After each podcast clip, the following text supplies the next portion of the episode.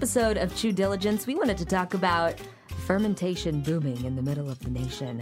And Jill and I uh, thought we should invite two folks on who have a little bit of a different aspect to fermentation. We have so many cool breweries in town, but today we're going to be talking about mead and kombucha. But first, Jill and I want to talk about first the food. Jill, what have you been eating? Well, uh, I slipped into a bakery recently called Banksia. Oh, yeah, Australian? Australian. I was, I, I don't think I knew what I was walking into. You know, that was a couple other bakeries uh, down the road or, or, or previously. And so I was like, okay, I'll just run in here for a few minutes and kill some time. And all of a sudden I realized there were meat pies everywhere.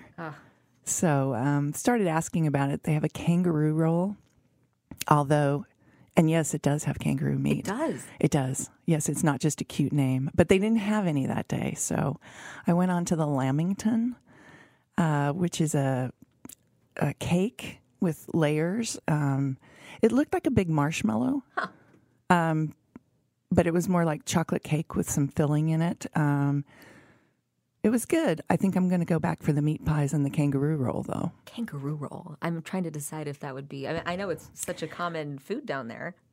The girl behind the counter told me that it was mixed with um, lard, I believe. Okay. To make it a little, you know, I said, "What's it really like?" And she said, "Oh, a little, a little tough. Needs a little moisture." um, I later talked to a friend who, um, whose mother is Australian, and she loves uh, kangaroo and Vegemite and all of that. Um, so I guess it's something you grow up with, Right. right. but I'm willing to try. That was, it reminds me of how, you know, some of us eat venison, you know? You know, I've eaten a lot of strange things in my uh, day. I've had some pig snoot. I've had barnacles. I've had From Hirocho, is that where the barnacles? Yeah. Me too, yeah. geoduck. Um, so, you know, I'm not woodchuck, we know. That's right. Yeah. Uh, so I'm not afraid. Let's go try kangaroo together sometime. I'm Okay. game. It's a deal. From your ex- exotic fare to my Waldo pizza. Yes. yes. But you're craving it, right? Well, all the time. And I bring this up. I wanted to talk about it because Waldo Pizza is one of our favorites in town, but also we discovered they have a sausage from local pig on their menu, and it's coffee maple sausage, and it is sweet. And local pig is just such a fabulous butcher shop, so it just kind of puts the already good Waldo Pizza over the top. Two great local places. It's our favorite Monday night situation. What else is on that pizza, Lindsay? So we just get pepperoni Okay. and the sausage, but they have a set. Can't remember what it's called now the- of like a, a, an Uber meat pizza, if you will, that comes with all of the local pig stuff, but cheesy and awesome. Yeah. Oh, it sounds delicious. Ah, and now we need something to drink to go with that, right? So, does baby start dancing when you eat that kind of thing? Uh, yes, Kaboom, kaboom, kaboom. huh? that and ice cream. So the baby likes cheese and sugar so far. Oops, Gonna be fun. getting closer. Uh, we want to bring in our guests now. We have Daniel Bauer from the Kaw Point Meadery. Thanks for joining us. Thank you for having me. And we also have Sean Galloway from the Brewery. Thank you. Now, you guys deal in kombucha, Yes, correct. and you just opened a tap room in February. Where's the tap room? Uh, we're in North Kansas City, uh, 1443 Swift. Um, so just kind of in between a couple of the breweries down there, Cinder Block and Big Rip. Um, A couple. I mean, man, North Kansas City's going crazy. yeah, I, I think we have five five breweries now, five beer breweries, um, plus a lot of other cool little um, shops and restaurants that are popping up, and it's really been a, a good a good change in the last five years. Do you notice the businesses kind of feed off each other in the area when people take a trip? They go to several. Yes, for sure. Um, it's it, it kind of becomes like a, a an outing uh, to kind of come up, you know, on the other side of the world, on the river, over the over the river. Um, but yeah, a lot of people go uh, to to different places, and um, it's really a great uh, kind of entrepreneurial um, setup as well because everybody kind of collaborates and works with each other, and um, a lot of a lot of young people that are really doing some cool stuff. And you know, Daniel, we were talking about how North Kansas City is starting to boom. KCK too. That's where Kaw Point is going to be, right? Yep, yep. We're going to be uh, at the bottom of Strawberry Hill, essentially at six one three North Sixth Street. Uh, and yeah, Kansas City, Kansas has a lot going for it right now. Um, the the rent is affordable, and uh, we have a lot of cool businesses going in there. Um, so, uh, we have Slaps Barbecue, fantastic barbecue down Oh. there. Um, there's a, a lot of local divey bars that you can go check out as well. Um, and yeah, hopefully soon we'll be bringing mead. I I've already tasted some of this, Lindsay, so I have to I have to jump in here. I mean, I feel so special. Um, we have an event out at Powell Gardens back in May that was called Fungi and Fermentation, and uh, Daniel came out to speak about it, and we had um, had lots of different uh, vendors there for mushrooms, for uh, kombucha, for mead. Um, beer, just having fun. And so I think fermentation is is a hot subject these days. A lot of people are DIYing it at home. Um, so I wanted to uh, sort of just say I have a place that people can learn more about it uh, next year, and that's pretty exciting. But what I learned um, is that a lot of people do not understand mead at all mm. or kombucha at all. So maybe we can have both of you define what your drink of choice is here and, and how it's made so that we can kick off and then get a little deeper. Daniel, you want to start us Sure out? Yeah. What the So- heck is mead? And everybody thinks I say meat all Oh, the yeah. time. You have to say it. Good job, Lindsay. You really enunciated there. Well, I said meadery downstairs, and someone goes, like jerky, like beef. Somebody needs to open a meadery Always. also. Mead, To go with the M meadery. E A D. Yeah, yeah. The uh, the constant struggle to define myself as not a butcher shop. uh, yeah, so so mead is essentially a, a fermented alcoholic beverage made predominantly out of honey, uh, where the most of the alcohol is coming from. Um, so, but there there are many variations you can have. Apples involve various fruits, spices, herbs. Um, you can age it in oak.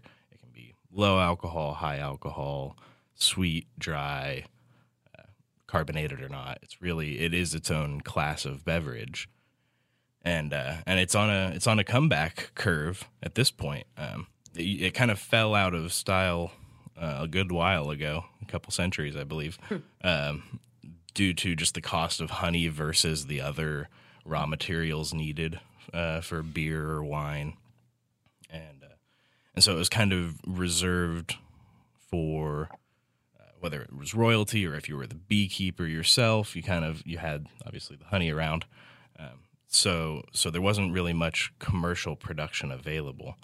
Um, but now with the advent of uh, uh, commercial beekeeping, traveling around for commercial pollination events, we have a, a lot of different commercial honeys to play with. I think it's all Game of Thrones, really, that's thrown it back into the ring, don't you think? Uh, it certainly played a role. uh, it, yeah, it helped. Um, there, but there have been some people preaching the gospel for the last 30 years or so, I think. I'm sure. But now I think we need a TV show that talks about kombucha a little bit to make it, you know, a little that- that more would popular. nice. Don't Yeah, you think? Sure. Yeah. Um, kombucha is very, uh, even though it's obviously I deal with it every day. It's for the average consumer. Um, very few people actually know what it is or have heard of it. Um, I just saw a study the other day that was basically five percent of the population has knows what it is, and so that's kind of actually our biggest challenge is, is education and, and teaching people um, the benefits of kombucha and and yeah, like what it is. I mean, it's um, it's fermented tea um, at, at its simplest. Um, it can be black tea, green tea, um, oolong, all, all kinds of different teas. Um, it's usually blended with uh, cane sugar um, and make a sweet tea base, and then fermented with a, um, a, a kind of a dual culture of yeast and bacteria, often referred to as a SCOBY.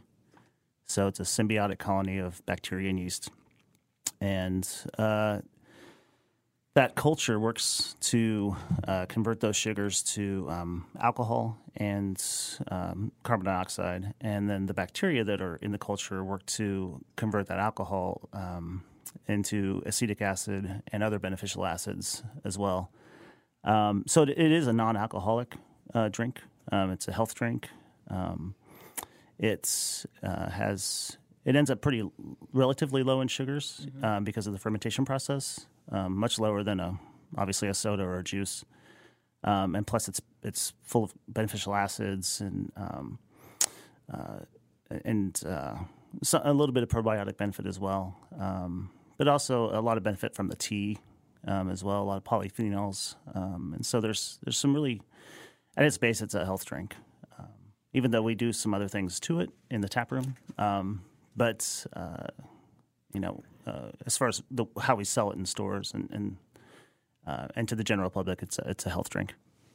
And I just love the first time that I had some. Uh, tea is not the taste that comes to mind at all. True. Yeah, we we uh, you know from doing lots of um, events and farmers market stuff. You know, people walk up and they're like, well, "What's kombucha?" And and they're like, "We're like, oh, it's fermented tea," and they're like, "Oh, I love tea," and I'm like, "It doesn't taste like tea." I mean, for the most part, it doesn't. It ta- it's a soury, tart, tangy uh, flavor.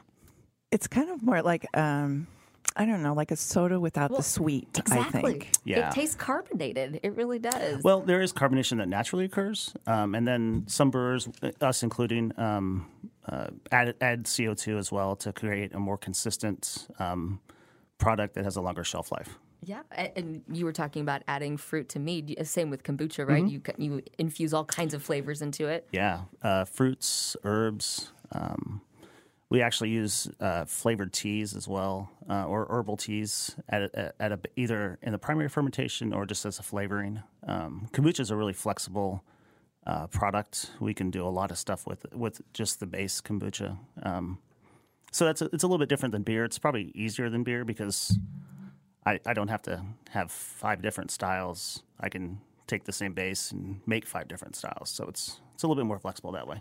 And how many flavors do you have right now, Sean? Is it Um, we bo- changing all the time? well, or? we bottle four flavors. We, have Okay. a, we have a mango, a hopped peach, a ginger lime, and a berry blend, which is aronia berries and blackberries. And but in our tap room, we have ten taps um, that are constantly changing um, every week. What has it been like? Because I know I've had uh, Lucky Elixir is where you can buy your wares all over town, right? From the tea loft, the roastery, grocery stores. What's it like been going from that to a taproom setting where people can do flights and get growlers and Well, uh, so uh, our original concept was beer and sourdough bread. So that's where the name, yeah, yeah, that's where the name of the brewery came from. And so we, so the taproom experience was always something that we were familiar with. Um, and so it's really that part of it is actually very comfortable. I mean, sitting, talking to people, answering questions. It's really a, a great place to um, to come to learn about kombucha. Um, you know, we'll some people come in and you know buy growlers, you know, six growlers full, and some people taste it and we're like, okay, it's not for me, and that's great. You know, that's that's what we're there for. Um, but yeah, it's a different experience than than the whole bottling, uh, wholesaling side as well. and a different experience. I don't think I don't know of any other meadery or kombucha tap room in town. Do you guys? There is a, another kombucha, um, essentially tap room, yes, um, to where you can go in and fill growlers. Um, we, we kind of um, a our, our experience is a little bit different because you can order a flight, you can um, taste, you can hang out for two hours if you want, and you know steal the Wi-Fi and or not steal, use the Wi-Fi. um, so yeah, it's it's more of a it's a pretty cozy little spot, and um, yeah, we welcome all kinds of people to come in. And there are wineries uh, around the Kansas City metro that, that make a mead, but it's mostly used as uh something to fill the tank in the off season.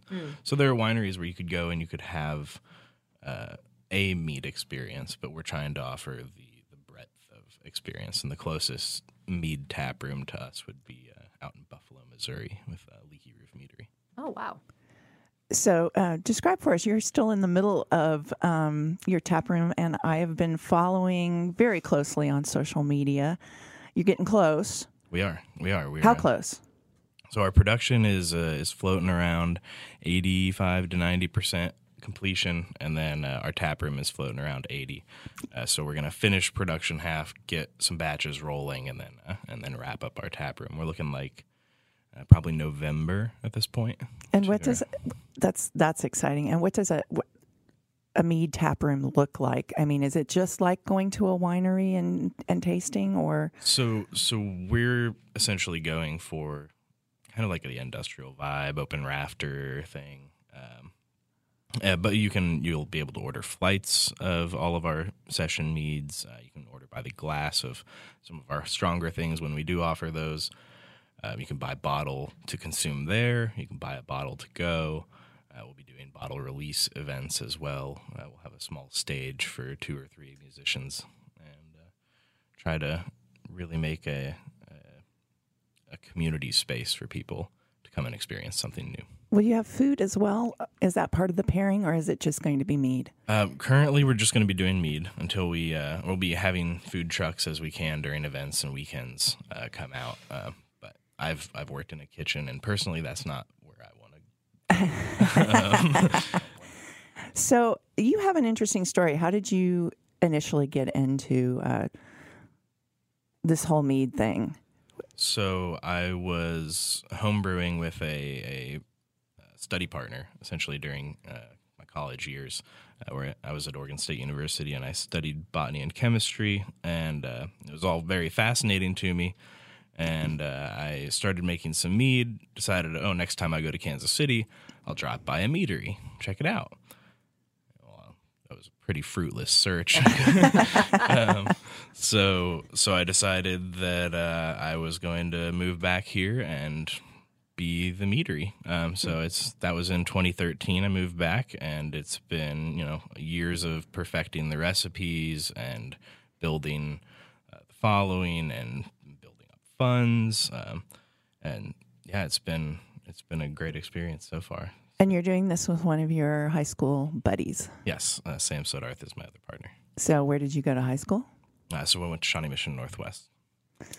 And that's how it's funny because my kids go went to Shawnee Mission Northwest, so that's kind of a link that that we have, which was which was interesting. And we started talking at an event, and I started tasting the meads, thinking they were going to be very sweet, um, and they were actually really complex and interesting and delicious. And the hibiscus one still sticks in my mind that you served at um, the Powell Gardens event. Can you kind of walk us through how you were saying before we got on air that that wine is probably more similar to mead than we were thinking beer. Um, so Yeah, it's uh so that one in particular I would liken it closer to a cider and some of our higher strength ones are closer to a wine.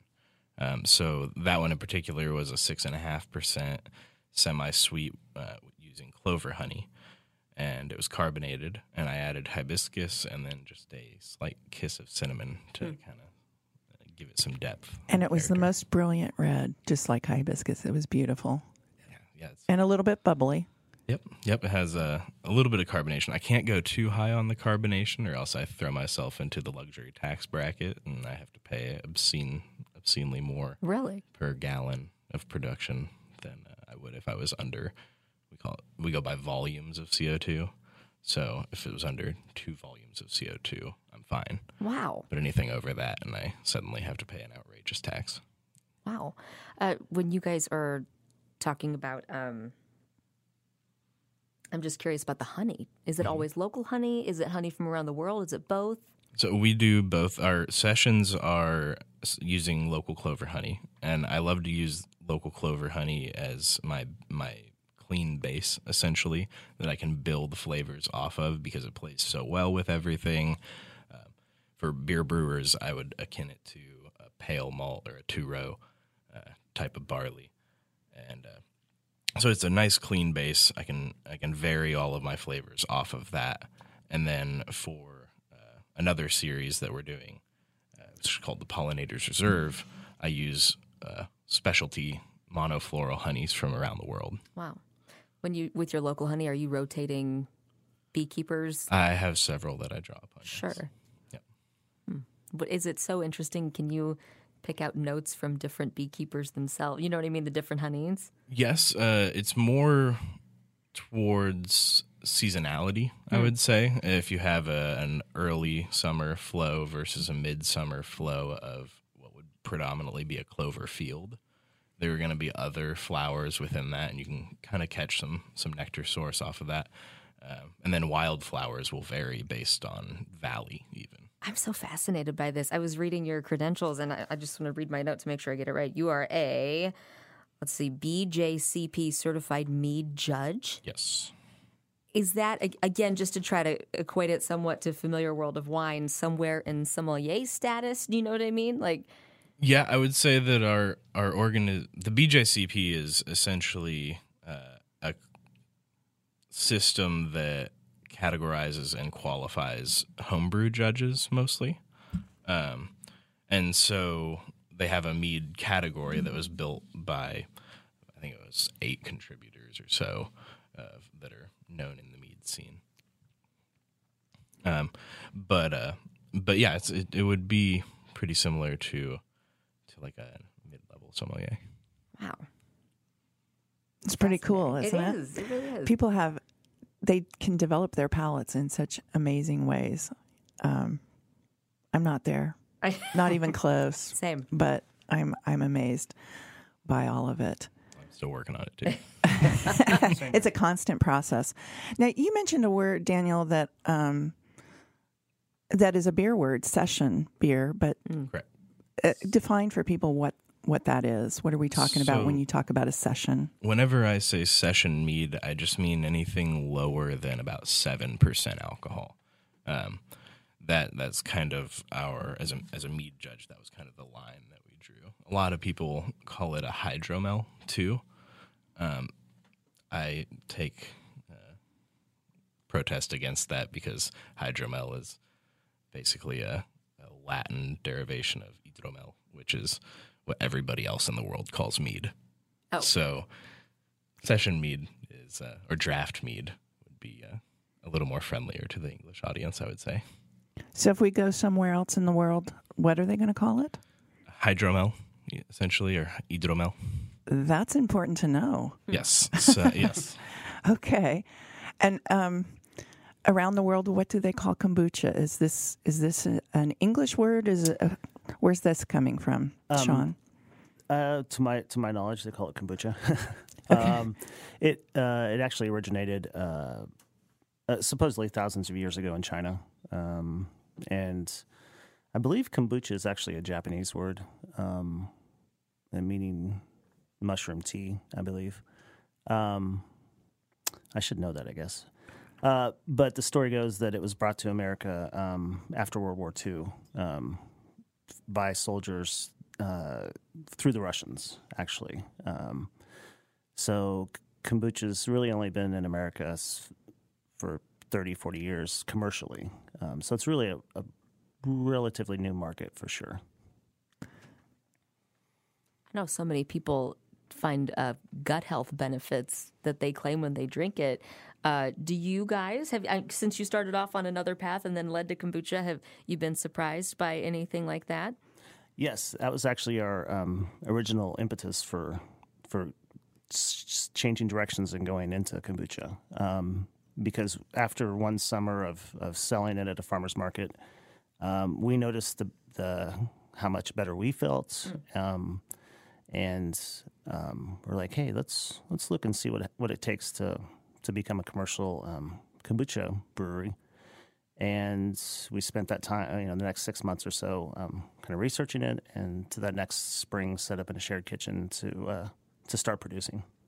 And how long does it take to produce kombucha? Um, it's it's about a two week ferment, and then uh, you know f- from brew day to, to bottle or keg, it's about three weeks. Um, so it's so there's fermentation, flavoring, carbonation, all that that happens, but um, it's about a three week process totally. So talk to me about the mother. I have I have Oh, right. I have seen uh, some kombucha brewing, and it, it looks a little alarming. um, Sure, yeah. If you're not used to seeing this sort of slippery thing on top of your, bubbling on top of your brew, so Right. Um, yeah. So the mother uh, k- kombucha is is really cool because it's um, w- when we brew it, we take a portion of a finished batch and inoculate it to the new sweet tea, um, and let it do its thing. Um, I mean, we do some stuff in between, but um, essentially, we are always using part. Um, it's like a sourdough starter, basically. We're always using part of a previously completed batch uh, to to go to to to ferment. So that's kind of where the um, you know the whole term mother comes from. Um, there is a pellicle that's formed every single time um, on top of the of the brew, which is probably what you're talking about. Um, and yeah, it, it can get uh, kind of creepy looking, sure. Um, it's uh, it's entirely natural. Um, you know, it's it's it's basically it's its own protection. Um, you know, we we it, kombucha is brewed in an open uh, ferment, so um, that way the yeast and bacteria can both live harmoniously.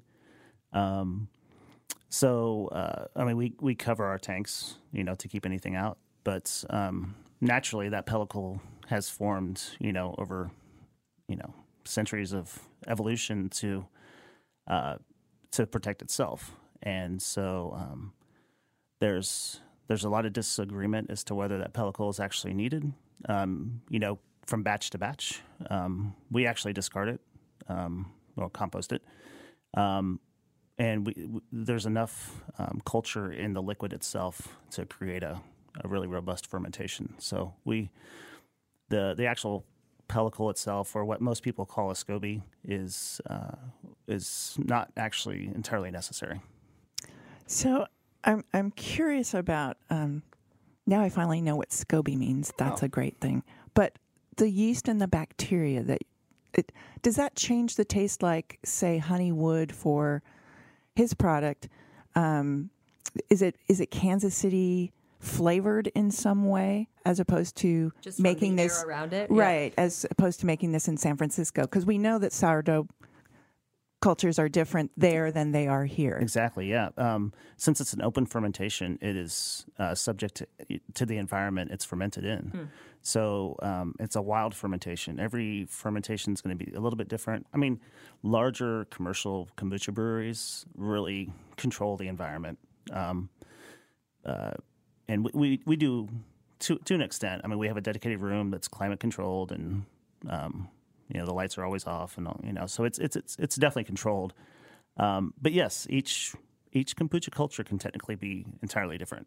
So not like not necessarily like beer and, and probably wine to where they've really identified those yeast strains and kind of propagated them so they have certain quali- or, uh, qualities.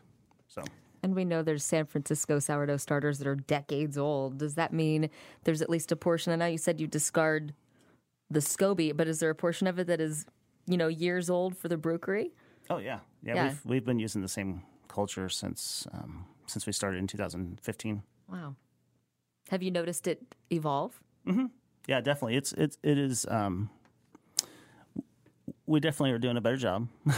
uh, you know, we've we've come a long way and learned a lot. Especially, you know, starting out in a shared kitchen, it was it was a little challenging to to correct. You know, especially as as particular sometimes as I can be, and so I I think that um, yeah, I think it's uh, and it's it, it's definitely um, evolved over time, um, and it's uh, there's a there's a saying that that that we kind of like that fermentation is uh, uh, that any changes or variances in fermentation should be celebrated because it's not uh, it's more of an art really than a than a an Exact. exact science. Now um, the goal is to always make a consistent product for sure, and that's still our goal for sure. But it's it's a little bit like vegetables or grapes or anything that's grown. It's different every time and It can be Yeah. sure. I mean, we use the same little variances. Yeah, we use the same tea, the same sugar, um, and the same culture, but still, you know, the the the results batch to batch can be slightly di- different for sure. Do you guys have one tea company that you stick with that you like for your base tea or Yeah, we're we're lucky enough to have Hugo Tea, Yes. uh, which is right in North Kansas City. I mean, literally, w- there's six blocks or five blocks away from our facility, from our tap room. Um, and they're incredibly great to work with as far as ideas and concepts, and um, just a, a great resource for us. And it's pretty rare to have a tea company like that that works directly with the farms all over the world, like they do, right? Right. Yeah. They they go directly to the farms in China and um, inspect the tea, and it's like I said, it's a great resource. It's a really good tea. So, will we ever see kombucha like as a sort of a Coke product? It- Can you go that large with something like kombucha? Sure. Actually, Coke and Pepsi are both um, heavily involved in the in the in that uh, market segment. Um, and Pepsi owns KeVita, and Coke has a couple interests in a couple um, uh, kombucha companies, and, and so it it's a it's a really growing segment, um, and it's just forecast to grow even more um, in the next decade. Does that make you a little bit crazy, though, that big companies come and take the small artisan producers' sort of claim to fame? And No, that's actually my goal. That's your goal. No, okay. no, I'm kidding. Either I'm. I'm kidding. No, no, it's uh, it it doesn't upset me. I mean, I, that's that's business. I mean, it's um, whether we make kombucha or whether we, I don't know, make meat or um, print on paper. It's there's always competition and there's always um, um, people who um, are out there trying to do it better, and that's actually great. I mean, I like that. I mean, if we if we didn't have people that were pushing us, then I, I don't think we would be as far along as we are. And I feel like there's probably something a little more fun about buying the local version, right? Well, lo- you know, local kombucha is and local anything, local mead, local beer. Um, it's fresh. Um, it impacts uh, your uh, your local economy so much, um, and it's it, it it it definitely just like since it's a um, a different fermentation or a, a wild fermentation, it does taste different. I know you said you said only five percent of the population you thought had That's knew it. that's a study I saw. Yes. Because I think I've had my first taste probably five years ago, and I- felt like the only kind you could find. It was very limited. It was the GTs and not many others. And now I feel like I see it everywhere. Do you see people coming in less and less that are first timers and more that are experienced kombucha drinkers, or is it still a mix of both? You know, even though we've only been uh, had the tap room open for just over six months, almost seven months, I guess. Um, the um, the the amount of new co- or uh, returning clients is pretty amazing. Like we, we get a ton of people that just come back every single week, um, and we. Uh, but with that said, we get a lot of people every single week that are new, and many of them are very experienced with kombucha, and I'd say probably a good fifteen to twenty percent have never had it. I think it's so interesting the way um, you know we, we had these kind of nondescript uh, breweries. They did beer; it was great. Nobody really thought about all the different flavors of beer, the types of beer, uh, the different things you could do to beer, and the funny names you could give beer. um, and then you see small homebrewers doing it, right? And then it homebrewers step it up a little bit, and they become businesses. And then what do we see? The breweries the big time breweries coming back and you know buying up some of those or emulating some of those smaller more artisan flavors. Talk to me a little bit both of you about flavor and what people are looking for because beer used to be sort of beer you know? Um, there just weren't all these shades of of not gray but you know all those different Amber. yes all those beautiful different colors out there and and I feel like both of you have a product that is adding yet more to that spectrum of flavor. Yeah. Uh, so within breweries, you can do honey beers, um, or we would call a braggot, um, and and so you can offer kind of that honey character. I think Torn Label does monk and honey. They use local honey in that. I just had that last weekend. Quite good. It is really think it's a Belgian gold style. Um, yeah, so so we're excited to be able to offer different types of honey through that Pollinators Reserve series that people have never had, um, and different honeys taste different based on uh, the nectar source collected. So Tasmanian leatherwood honey is a it's from a eucalypt tree, and so it takes on eucalypt properties like tea tree oil would or something. Um, whereas heather honey from the Scottish Highlands has this kind of moorish, kind of earthy character. Buckwheat honey is really some people say barnyardy. Earthy. Yes, definitely earthy. Uh, and then meadow foam honey has uh, has toasted marshmallow character. Oh. And so so I have all of that variety within those flavors of the honey and then I can build things on top of that to complement and and really build distinct products off of just those.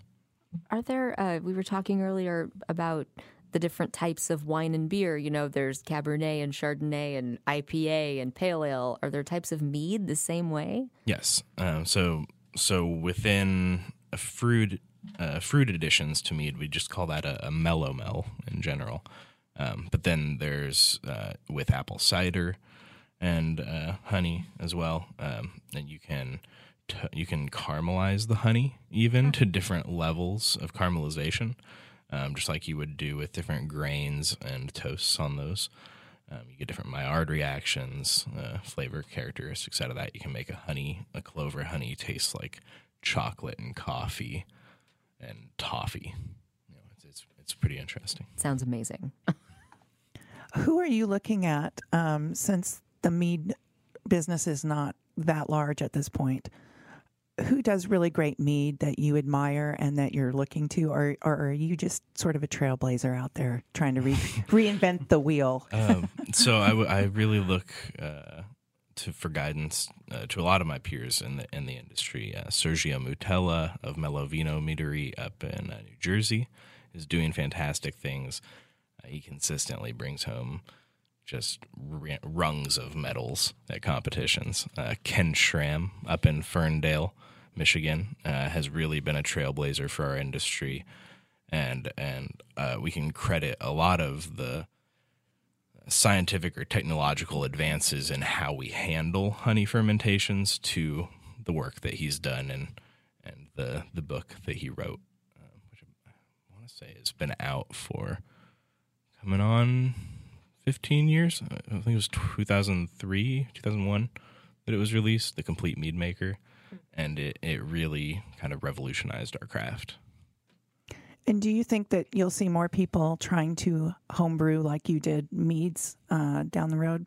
Definitely, definitely. I've I've uh, just last month I went and spoke to the Johnson County Brewers Society, um, and this I think it was like a week and a half ago. I was down talking to the Lawrence Brewers Guild. Uh, just about mead fermentations and, and some of the questions that they were throwing at me were fantastic. I got to get into the nitty gritty with people, and I don't get to do that that often. Because those of us that just drink it don't usually go that deep. We're, we're like, what's a session? Okay, But I don't want to bore you with like titrations for sorbate and sulfite and there you go. acidic Listen, all that, acid additions. And, It's chemistry, though, and we have to Yes. remember that. But it also happens naturally. And I was reading Michael Pollan's book, Cooked. I don't know if you guys Yeah. have read that, but there's a whole chapter that he calls. Uh, f- I don't fermentation, I guess, but he calls the people in it fermentos, as if they're a little bit crazy, um, a little bit off center, and seeking something that's magical that you can't see. Are are either one of you guilty of being a fermento?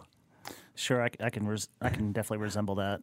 Yeah, um, yeah. We, I, I f- almost from the beginning, I've I've tried to kind of s- stretch the envelope a little bit. Not just when when we were talking about beer um, in the beginning. I mean, I was, um, you know, I was using kombucha cultures to ferment beer and sourdough cultures to ferment beer, and um, trying to see different combinations and some of them were decent and some of them were terrible you know so um and now we're uh you know we're experimenting with um different different teas um uh, different adjuncts uh, on, the backside and trying to get different flavor flavor profiles um you know um dabbling in alcoholic kombucha as well um that's an area we want to go into um Interesting. yeah, relatively, pr- hopefully sometime next year. It, just it, it's it, it's kind of a process, and it's um, unfortunately the the, the kombucha industry, from what I've seen and, and some some people I've you know some other brewers is not nearly as open as um, the beer or or winemaking um, uh, community. And I mean, there's there's such a huge homebrewing culture, um, not just in Kansas City but across the country. Um, and resources are shared and um, and commercial, you know, commercially too. I mean, if you know, if I if I have a question about a piece of equipment or something, I can call or text, you know, three or four five three or four five guys within a mile from me, and they'll answer a question, and they'll be like, "Oh, here, just borrow this for a while."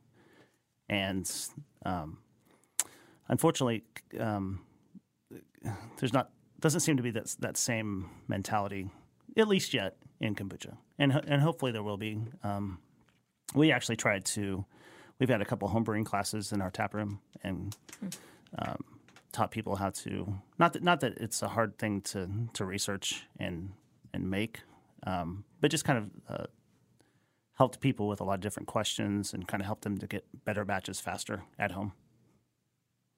Is alcoholic kombucha an existing product anywhere? Would you guys be making some of the first, or Um, it, it definitely exists. It's not uh, very commercially viable. I don't even know if you can buy it in Kansas City right now. Huh. Um, there's a company in San Diego called Boochcraft, which makes its um, one in Michigan called Unity Vibration. Um, it's kind of a, a hybrid like, fermento um, creation. So I'm Is picturing it in a champagne glass. Is exactly how I'm seeing it. sure. Yeah. Uh, Michael Pollan sort of described the whole process as very mystical because we don't even actually scientifically understand fermentation all that well, correct? I, I would agree with most of that. Yeah.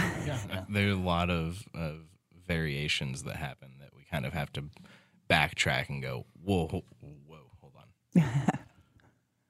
the underlying premise and the, like the chemical equations we've got down, but s- there are definitely other factors going on.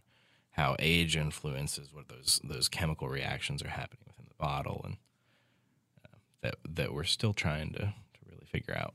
Well, especially when you take into account in something like a more open fermentation process with what's floating in the air around you that changes the taste of it. That's so fascinating and different no matter where you are.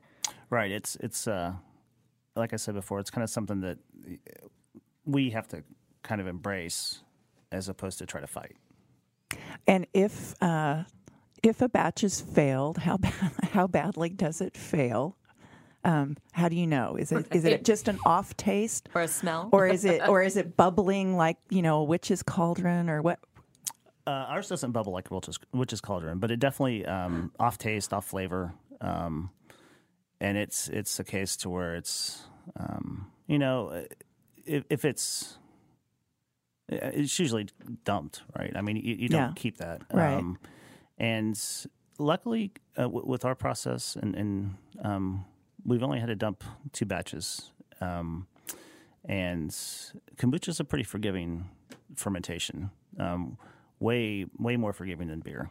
Um, I, I've only fermented a little bit of wine, so um, I I'm not I couldn't talk about that, but um, it's it's it's way more forgiving than beer. And does weather have an impact during the year? Like you know when we get into our very cold season versus uh, summer, very Definitely. hot. Definitely. Um, uh, kombucha likes to be about 77, 78 degrees while it's fermenting, and um, you get much below that, you've got a uh, you got chances of mold that can grow. Um, when I say much, I mean down in the 60s, low 60s.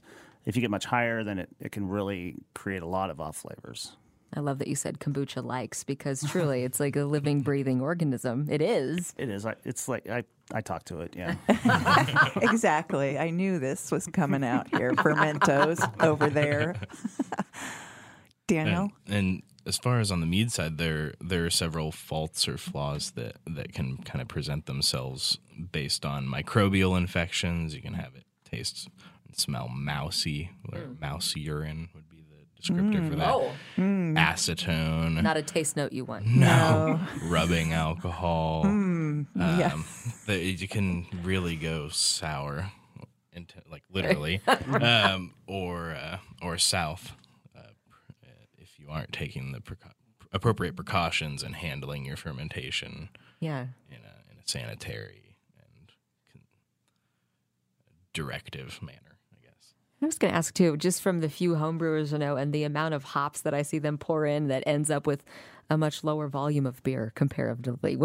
honey wise, how much I mean, are you using mass amounts of honey to make one glass of mead? I'm using a lot more honey than I ever thought I would see. uh, the first time I, I bought a five gallon pail of honey, I thought that was a lot. Now I'm laughing at myself in the past. Like, uh, Does so it come in tanker trucks now? You can buy those. Yeah, I know Oh a couple gosh. meaderies up on the East Coast that, that get it by the truckload. B. Nektar. He started his five gallon batch in his basement commercially, and now he uses about six thousand pounds of honey a week. Oh my gosh. And that's not cheap, like you were saying No, earlier. yeah. That's 10 55 gallon drums of honey